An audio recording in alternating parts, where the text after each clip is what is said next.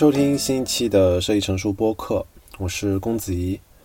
嗯，在这一期，我想啊聊一聊我一直非常关注的另外一个话题，也就是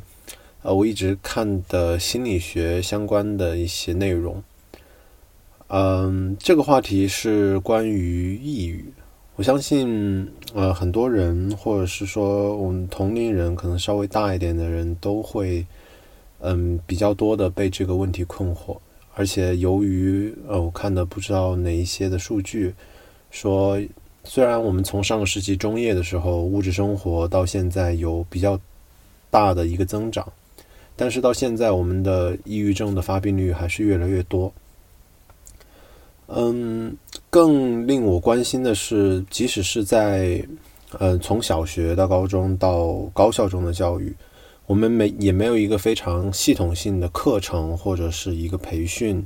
去关心一个学生或者是作为一个人的心理健康。可能比如说在清华这样的学校会有辅导员的机制，可是辅导员其实也只是比你大稍微大个一两岁，可能自己也同样面临着这样的问题。所以在这一期，我想聊一聊关于抑郁这个话题。相信我们身边也有很多朋友受到过这样的一个呃抑郁的一个影响，或者是有的听众曾经或者是现在陷入过抑郁，可能抑郁有轻有重，但是嗯，我想分享的是一个我前段时间看完的一本书，是 Jerry M. Berger 的人格心理学的第八版。这个是这是一本心理学的呃一本教材，而且我在我前面两期也有提到过，我是非常推荐读教材的，特别是嗯一直被高校嗯选用而且非常经典的教材。而在翻开这本人格心理学的第一章，嗯，他介绍了嗯他就介绍了有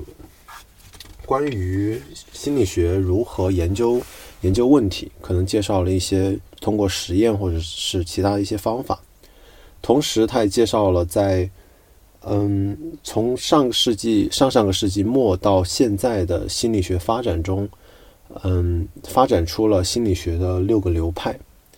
而每个流派都对很可能很多相同的问题有过相关的一些讨论，比如说我现在能够回忆起来的，可能是关于抑郁。关于死亡，关于亲呃亲密关系，任何的一些东西，其实心理学关注的问题大大多都非常集中，非常类似，而且不得不说，嗯，他们都是都都非常的所谓非常的接地气，都是和我们的嗯生活息息相关的。但是，嗯，我也不知道由于什么样的原因，即使是这些息息相关的问题，嗯，在我们。嗯，身边也很少，嗯，有相关的讨论，或者是有相关的有系统性的教育的一些培训和课程。所以，我想先分享一段，嗯，在这本书中，《人格心理学》这本书中关于抑郁的一段讨论。他在开篇就，嗯，就就就就提出说，其实关于抑郁这个问题，不同的流派有过自己的看法。他们都从自己的一个角度来认识抑郁这个问题，而他做了一个比较形象的比喻，我现在还记得，就是说，嗯，不同的领域、不的不同的流派，都好像一个盲人，就像盲人摸象一样，去认识这个抑郁这个问题。可能精神分析流派，嗯，去摸到了这一部分，嗯，特质流派去摸到了另一部分，然后生物学流派去。呃，从另一个角度看看待这个问题。下面介绍一下，也我刚刚也提到了，这六个流派分别是精神分析流派、特质流派、生物学流派，然后人本主义流派，然后下一个是行为主义斜杠社会学习流派，然后最后一个是认知流派。其实从他们的名字就能够大概感受得到他们的嗯立场。然后我在。嗯，阅读这些流派所关注的问题和他们的，嗯，他们的他们的出发点、他们的基本立场的时候，也会发现，其实他们，呃，好像每一个流派都讲得很对，或者是，或者是有一部分你觉得非常认可，还有还有的流派是说，我好像我之前也想过类似的问题，原来他们已经想得这么深了。比如说，我在很早以前，在那可能我先岔开一点，我在很早以前就想过这样一个问题，就是我在大学一年级、二年级的时候，我就就有问过自己。嗯，到底兴趣爱好是什么？因为那个时候其实刚进入大学的时候，嗯，同学或者是长辈、老师就会鼓励你去发现自己的兴趣爱好，去嗯追寻自己兴趣爱好，或者是说有的人嗯鼓励你说你可以把兴自己的兴趣爱好当做工作，那样你一辈子非常幸福。嗯，或者是有的人说你不要嗯你把你的兴趣爱好当做工作，因为你。啊，你你需要有一个抽离于工作和工作和生活分分开的一个爱好。其实那个时候，我就充满了疑问。我我问自己，到底为什么？嗯，我要去关注兴兴趣这个东西，或者是说兴趣到底是一个什么东西？嗯，然后其实行行为主义和社会学习流派就有提过相似的东西，比如说行为主义，嗯，一个代表的心理学家叫约翰华生。他就提，他就提出过，其实，嗯，人我他他提出一个有一个很出名的论论述是说，嗯，只要给我，嗯，合适的条件，给我大概十几二十个婴儿，我能够通过我的手段让他们成为我你们想要他们成为的任何的职业，可能是律师，可能是医生，而且你都没法去问或者是没法验证，到底是他们自己想要成为还是。外部或者是任何的因素，通过机奖赏与惩罚的机制，让你去形成了这样的兴趣爱好。其实，在认知流派也讨论过相相关的问题，到底是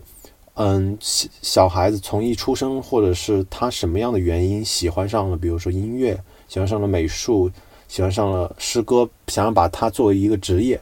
还是说？嗯，或或者是更深层次一点的，到底男性与女性的这样一个观念是人自己养成的，还是说，嗯，我给你一个玩具，嗯，我给一个小男孩一个玩具，你喜欢坦克的时候，我会鼓励你；你喜欢布娃娃的时候，我觉得，嗯，作为家长的人可能会会说，嗯，会表现出非常不解或者是惩罚性的一种一种认知对这个小朋友。其实这个就是，嗯。通过人社会化的一个过程，通过人和身周边的一些互动，来慢慢的形成了，其实这个互形成了自己的一个个人的概念。其实这个互动从本质上来说就是激励与惩罚。然后，所所以所以我在看《人格心理学》这本书的时候，我就非常的欣喜，就是说我曾经曾经纠结过的问题，曾经嗯非常不解，希望找很多人。去讨论，需要找很多人能够给我答案。发现别人也没有想清楚，或者是压根没有想过这个问题的时候，嗯，这种情况下，有这样一帮人，或者是有这么多人，呃，分成了不同的流派，通过自己的严谨的研究去看待过这样的问题。刚刚分享的其实是，嗯，我我之前考呃想过的关于兴趣爱好，还有不同的流派。嗯，对他们的认识，其实我是相对认可，就是说，嗯，人的兴趣爱好有生物学，呃，所遗传的影响的一部分。其实，可能大部分都是由于社会化过程中，人因为非常不可控的一些机制上的激励与惩罚的机制，让人形成了这样一个爱好。甚至我是比较认同，就是说，有足够的激励与惩罚，能够让一个人。爱上或者是恨任何一件事情。哦，说回抑郁这个问题。首先，第一个流派是以弗洛伊德和呃那个新弗洛伊德那个流派所形成的一个精神分析流派。它的代表人物有弗洛伊德、阿弗雷德、阿德勒、荣格也是比较有名的，埃埃里克·埃里克森，还有还有卡伦·霍尼这些。嗯，可能在精神分析流派中的，呃，心理学家是我们最多接触的。但是我在这里也想提，嗯，提醒的是，除了精神分析流派，还有很多其他的呃心理学家做出了非常多的贡献，对这些和我们息息相关的一些问题当中，精神分析流派其实在对抑郁这个问题的认知上，呃，我我会有一定的提炼，就是说，他们认为处于抑郁的人存在一种无意识的愤怒和敌意，然后由于嗯，我们最最多接触的就是精神分析流派提出的人有意识、潜意识和潜意识。然后，呃，人在，嗯，就是所谓一个冰山的理论，我们能够认识到的可能是，嗯，意识的部分，然后有自我和超我来，嗯，来控制着本我的这样一个部分。所以，当我们内心的本我有一些，比如说无意识的，呃，无意识中的一个愤怒和敌意的时候。啊，由于社会标准和价值观念，也就是形成了我们自我和超我这部分，会阻止我们内心的那些伤害别人或者是愤怒的这样一个行为。所以，抑郁他们提出说是抑郁是一种转向为自己内心的一种愤怒。当这种内心一直抑郁在心中冲向自己的时候，抑郁就是产生了。嗯，我我今天不想讨论说是。嗯，对于抑郁，它的治疗一些心理治疗到底是怎么做的？我只是想说，对抑郁这件事情有嗯这些那些人有什么样的看法？所以我会进入下一个流派的看法。下一个流派的看法是以戈登·奥尔波尔、亨利·莫里，还有雷蒙德·卡尔特、卡卡特尔嗯为代表的特质流派。其实特质流派的我我就在我看来一个比较大的。一个特点就是说，他们认为每个人有自己的特质，而且而且这个特质是具有时间稳定性的。也就是说，他们做了一些相关的研究和实验，发现七岁的人，他七岁的人对他们进行一些实验，就能够预测他们到十八岁的时候的抑郁水平。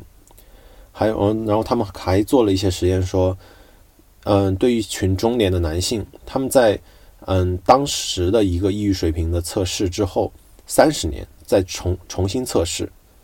他他们呃当时的抑郁水平高的人，在之后的抑郁水平也同样的处于一个高度的正相关。也就是说，嗯，在对抑郁这件事情的认识上，特质流派认为我们可以从小就能发现这些事情，然后我们可以用一些其他的手段来预防或者是关心这样一群人，因为他们在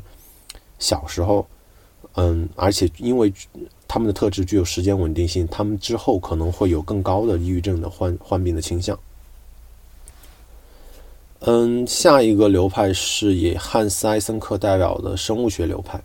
其实生物学流派所我我提炼的关键词就是遗传，他们非常关心遗传这个问呃这件事情对于人的心理健康或者是人的个人的塑造有什么样的影响。他们在他们看来，有些人就生而就有一种非常呃对抑郁敏感的一一种气质或者一种素质；有些人生来就是相对于其他的人的嗯，或者其他的婴儿，从小时候就能看得到的，有更高的脆嗯脆弱性，或者是面临压力的时候有更有可能做出抑郁的反应。而这些能够经常性体验到抑郁的嗯这帮人。其实是由于遗传的倾向所影响的。嗯，下一个是设计师非常多关嗯那个提到的是由卡尔罗杰斯和马斯洛所代表的人本主义流派。嗯，这帮人他们非常关心的，我觉得提提出的一个关键词就是自尊。嗯，他们认为抑郁的人是那些不能够建立起良好自我价值感的人。所谓现在也有一些书会，嗯，会提到所谓低自尊人格和高自尊人格。其实，在这里面就有一个很明显的体现。嗯，他们认为人的自尊感也是随着时间稳定的，所以他们觉得，嗯，抑郁的抑郁者的治疗是让他们，他的关键是让他们接纳自己，并且接纳自己的错误和弱点，让他们形成一个。嗯，更加具有自尊的一个人格。然后，因为人本主义他关心的是这样一个话题，所以他们从自尊这个角度来认识抑郁这个事情。嗯，下一个是我之前提到过的行为主义和社会学习流派，代表的人有约翰·华生、斯金纳、桑代克和班杜拉。嗯，因为他们非常关心这个社会中或者是社会社会化的过程中人的嗯人的激励与惩罚，所以我我觉得呃我提炼的一个关键词就是行为主义和社会学习流派关心的是啊这这两个是一起的。嗯，关心的是强化物，也就是说，嗯，他们认为抑郁是生活中缺乏积极的强化物。其实我觉得这也是比较能够让人理解的，就是说，当我们做一件事情的时候，我我们总是受到惩罚，或者说我们总是做不好，我们就会开始怀疑自己到底是哪方面出了问题，可能是能力有问题，或者是我们本来就是不擅长做个做这个事情。当这种行为或者这种思维观念慢慢的泛化的时候，就是说，我们渐渐的认为自己啊做这件事情做不好，那我们做很多次之后尝试之后依旧做不好，那我们做其他事情是不是也做不好？这种对自己的不不自信，或者是总是体验到这种情景，这种情景让我们完全的失去掌控力，慢慢的有了习得性无助的这种感受。我们总是在做一件一些事情的时候缺乏积极的强化物，那我们抑郁这种观念就慢慢产生了。嗯，最后一个嗯流派是以乔治凯利和阿尔伯特爱丽丝所代表的认知流派。嗯，我提炼的一个关键词是呃抑郁图式，这也是他们非常关心的一个问题，就是总是在因为他们强调的是认知，所以。图示这个这个这个这个这个名词是他们多次提到的。图示其实就是一个我们认识事情和解释周围世界的一个方式。其实和我上面提到的行为主义和那个流派，我觉得有一些相关的地方。就是他，就是说，他们认为抑郁的人更容易用可能导致抑郁的方式去解释周围的世界。嗯，他们更容易回忆起一些不愉快的经历，比如说，因为我是一个呃常年写日记写了大概十多年的一个人，嗯，你可以，假如也有写日记的习惯的听众的话，可以，嗯，可以问，可以翻一翻我们我之前的日记，嗯，就是说你能去看一看。之前写的日记到底是积极相关的回忆，积极相关的名词嗯词用的比较多，还是消极相关的用的比较多？而而我意识到，比如说认知流派他关心的这个问题的时候，我有意识的在最近的日记里面刻意的让自己去回忆积极的事情，甚至说我只写今天发生的积极的事情。当我有意识的去回忆啊，并且把它写下来的时候。把这些积极的事情写下来的时候，我发现确实对我有一定的改变。虽然时间还不是特别的长，我也不知道这样的改变有什么样的影响。但是我意识到这个东西，就是人会有认知的图示。我们在认知很多很多事情的时候，有不同的图示。我相信这种图示又有一个更大的图图示去包括着他们。人，所以认知流派认为的是。人变得抑郁，是因为他们产生了容易产生，他们产生了容易产生抑郁的这种思维方式。而在治疗的时候，其实他们更加关心的，那就是如何改变这种认知方式。这要提到我最近在看的另外一本书，嗯，这本书叫做《积极心理学》。嗯，《积极心理学》这个是这本书是由克里斯托弗·彼得森也是呃写的，这也是其实也是一本。嗯，高校中的一本教材。嗯，这本我还我只是看了一个大概，因为我觉得它翻译的不是特别好，然后非常的不是很不是很好读。但是它其实也提到了人，嗯，就记忆心理学关关注的并不是让你如何一直非常开心，但是他关注的其实是一些所谓积极这个事情。积极包含了很多不同的东西，比如说他们关心幸福，关心呃愉快。关心，嗯，个性和积极的思想，还有人的价值感、兴趣、人的健康和积极的人际关系，这些事情都是所嗯关心的是，不是让你成为积极的，如何成为一个积极的人，而是关心积极这个事情本身。嗯，但是我发现他们在嗯有一些附录里面提到如何让人有一个嗯，相对幸福的，嗯，如何让人更加多的体验到幸福，或者是说如何让人培养一个积极的思想的时候，有有很多类似的，嗯，有很多类似的方法和我上面提到一一样，就是说人更多的去回忆我们嗯愉快的事情，或者是说有意识的一些训练，比如说写下来今天觉得令你开心，并且。嗯，开心的事情，并且把它分享出去，或者写一封感谢信，这种类似的事情，嗯，其实是我一直非常关心的。就是说，就像行为主义的心理学家觉得人的培养都是可被塑造的，呃，人人的性格和之后的职业发展，或者成为一个什么样的人，都是可以去通过激励与惩罚来塑造一个人。那其实现在也有很多类似的事情，或者是类似的 hack，所以嗯类似的手段，能够让你自己去控制你自己成为什么样的人。就像积极心理学中有些东西，我觉得是真的是可以被认定它是相对好的、相对优秀的。弗洛伊德也提出，嗯，人有很多很多攻击别人或者是竞争的动机。有的人转而攻击自己内心，有的人会有所谓升华的一种，嗯，一种行为。就是他提到，比如说，嗯，体育运动或者是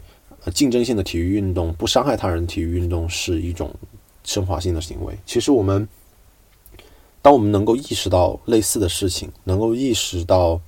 我们的心、我们的心理的变化，我们的任何的做任何事情的动机，同时我们。去能够意识到，我们是可以改变它的，我们是可以 hack 我们自己的，去让意识到这些事情的时候，并且我们能够有能力去改变我们自己。这这件事情本身其实就是一个建立起自信、去摆脱习得性无助的一个手段。嗯，这个其实是我今天我想分享的这样一个内容，就是关于抑郁。这个问题其实有很很多人在关心这个事情，而且我觉得这种事情是我们需要每个人都需要去意识到的。可能有些人非常幸运，嗯，从天生的就会有更更高的情绪、更高的情绪情绪水平，同时因为家原生家庭的一些影响。或多或少的养成了一一个非常积极的心理图式，不管任何的手段，呃，我们可能大部分的人在心理上都是相对健康的，但是，呃，我们每个人我觉得应该都会都应该有有需求去了解这些东西，包括如何获得幸福，如何让自己有一个积极的心态，如何培养自己的价值感，特别是在现在好像。好像我们每每个人做的事事情都非常忙，但是又找不到价值感的时候，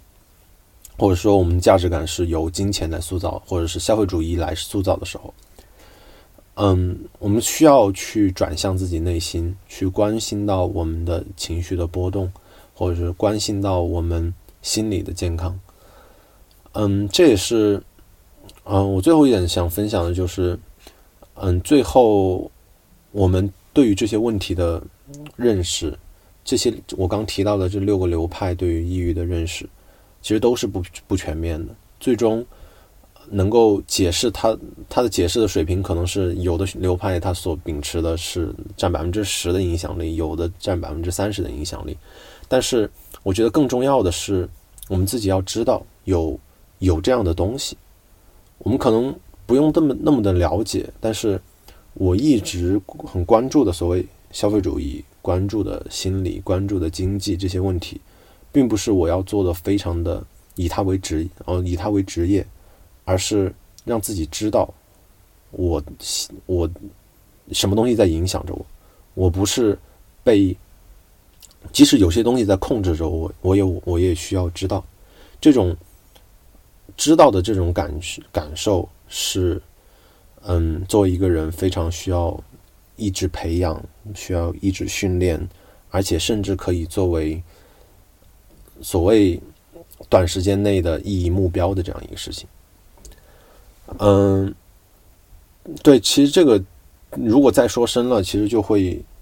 到一个教育的问题。其实这种知道让自己有这样的，让自己有这种嗯动机去了解自己的自己的变化，或者是这些问题是是有很多很多因素在影响着的。嗯，有的，比如说像心理健康这种问题，我觉得